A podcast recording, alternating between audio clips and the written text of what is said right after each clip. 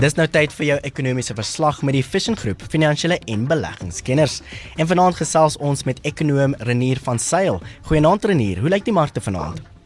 Goeienaand en goeienaand aan almal wat inluister. Die die markte is is basies plat. As ons as ons kyk uh, in ons spring weg met Amerikaanse markte, die S&P 500 is 0.1% sterker, die Nasdaq wat uit tegnologiese maatskappye bestaan, hy's so 0.3% sterker vir die dag en dan die Dow Jones is so 0.2% laer vir die dag. Ons het verlede week het die verdienste seisoen afgespring in Amerika en die maatskappy het begin om hulle verdienste vry te stel en vandag was nie anders nie. Ons het gesien dat 'n maatskappy soos Equifax hy 16% hoër geëindig dit nadat hy baie sterk resultate uitgebring het. Blackstone het ook rekord profiet aangekondig en sy aandeleprys het met 2.4% gestyg.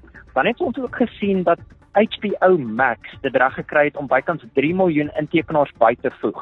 En dit beteken ook dat hulle nou bykans 10 miljoen intekenaars in totaal het. Nou hulle is nog ver agter Disney wat al by ver oor kan die 100 miljoen merk is en Netflix wat ver bo kan die 200 miljoen merk is. Maar hierdie tipe van dienste raak al hoe meer gewild.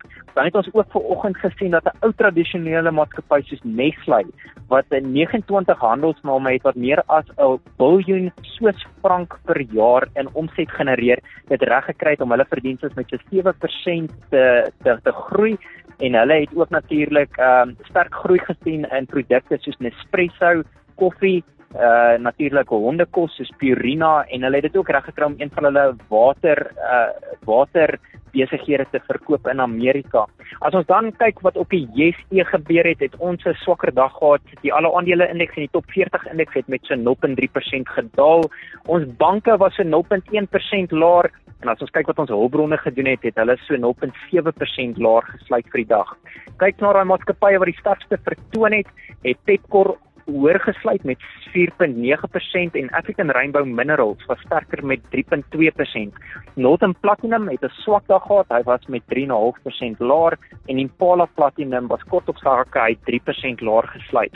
As ons kyk vir die rand gedoen het van vanoggend se vlakke, het hy basies plat gesluit. Hy staan teen so 14.30 teen die dollar, 19.81 teen die pond en dan 17.18 teen die euro.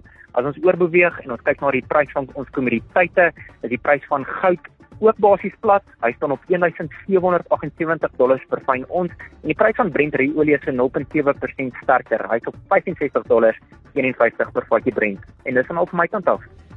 Baie dankie Renier van Sail. Dit was jou ekonomiese verslag met die Vision Groep, finansiële en beleggingskenners.